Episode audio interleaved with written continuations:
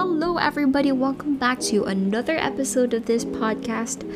Uh, my throat is already so tired. I don't know how many times I tried to record this episode, but hopefully, this will be the last one because I'm so tired. and uh, before I press the record button for um, this episode, I read a message, and it's a message from a friend. And this particular friend, well, nandito na tayo, share ko na lang. I have a very good friend, and uh, this friend and I had a little fight, and we stopped talking.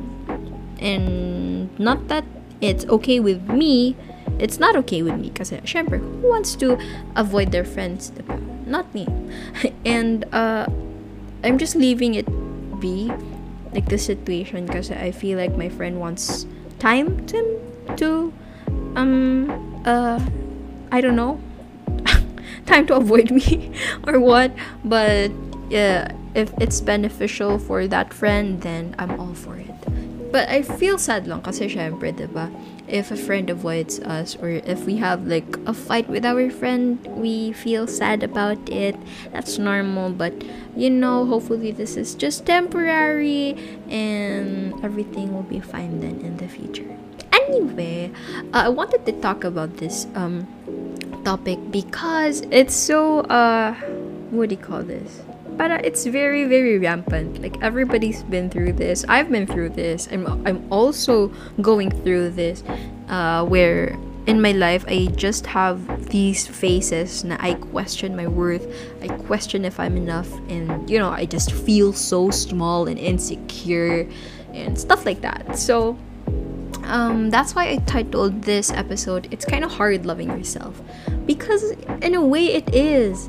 Uh, it's a struggle for a lot of people to remind themselves of their worth. It's so hard for a lot of people to see that they're important because there are a lot of factors that surrounds us that might say na we're not good enough, influence us na you're just like that, parang you're not doing anything substantial for the community or you're not doing anything that uh, benefits anybody so what are you doing? You know stuff like that.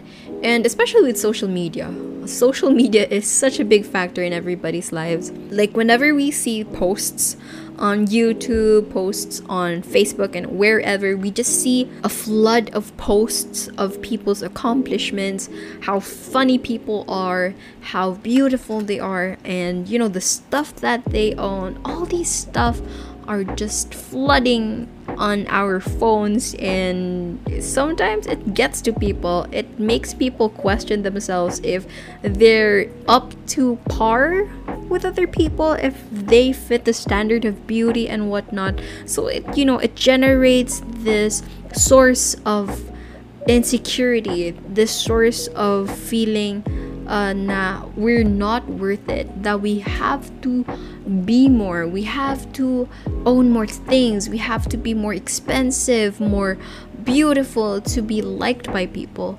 So in a way that's kind of like hating on yourself right? Because you keep on searching for stuff that you don't have in order to satisfy people on social media which is true but sad I do appreciate like a lot of people talking about it. Like a lot of people are trying to post on social media na you don't have to be like this in order for you to be beautiful. You don't have to uh, fit the standard in order for you to be classified as beautiful because you are already beautiful. And one of those people that I really look up to on social media is Ayn Bernos. Like, oh, she is a treasure. She is so amazing. I discovered her on in, on the internet like a few years back. Uh, I think she was still vlogging back then, and then I think she stopped because I think she moved to the US, if I'm not mistaken. But she moved somewhere, and then she came back, and then um, she went to TikTok. She recently joined the Miss Universe pageant, but she, she didn't win, which is really, really sad for me because I really wanted her to win. She was she was the best one there for me. Maybe because of the beauty standards. Ah, I don't know. Anyway, she is an advocate of the morenas. I'm not a morena myself. I don't think I'm a morena. I'm fair. My skin tone is fair. Not that dark, not that light, just in the middle. But I really, really like how she thinks. Like in her recent post, she talked about flaws and how we shouldn't brand or label them as flaws because they are our traits. And it doesn't mean uh, because we're small we should call it a flaw. It's one of our traits that defines us. So we have to embrace those traits and own it you don't have to be tall to be beautiful. You don't have to be white to be beautiful. You don't have to have the the, the sharpest jaws to be beautiful. Like you you can have the roundest face in the world and you can still be beautiful. Ah, Kasi, eh, like, oh, it's so sad sometimes I'm a victim of this too. Like, oh my goodness, what if I, I had like um, a smaller face and you know uh, I was a little bit taller? I would have been blah blah blah, and it causes so much stress, especially when you live in a world of competition and where everybody wants to be the best. And don't you guys know that we are all the best in our own ways? I just wanted to share with you guys that we should know our worth uh, you remember the song Chris Brown? I can't remember, but it was a very old song. It's called One in a Million, if I'm not mistaken. Basta the song says that we are one in a million. But right now that I'm older, I'm wiser. I'm more aware. I would like to disagree with the statement. I'd like to believe that you are the only version of yourself in the whole world. So you have to be proud. You have to flaunt your uniqueness because you're the only one. You are the only one. Let that sink in. Nobody's like you. Nobody has the same talents, the same set of uh, abilities like you. Only you can do it. You have your own set of ideals. You have your own set of thoughts. You your thinking process is different from everybody. So you have to own it, embrace it, and flaunt it, and show it to the world that you yourself are unique and you are beautiful. There are things that only you can bring to the table, so you don't have to hesitate. You can give it your all. And I believe that every single person is special. I believe that every single person deserves a chance.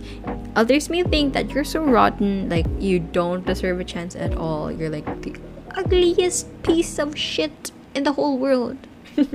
People may think like that, but if you're headed the right way, if you're walking to a path of improvement, then it's not too late. You're not caged in a box where you can't move. We always have a path to trek. We always have a choice to decide on where we can improve on ourselves, where we can be better. but yes, I think that's it for this episode. I'm kind of tired. It's like past midnight already. I think. It's so late, so I think I'm gonna end the episode. I want to thank you guys for listening. Ah, by the way, oh, I plan to make an episode with my brother. We're gonna talk about church. Stay tuned for that one. And that's it. Everybody stay safe. Bye bye.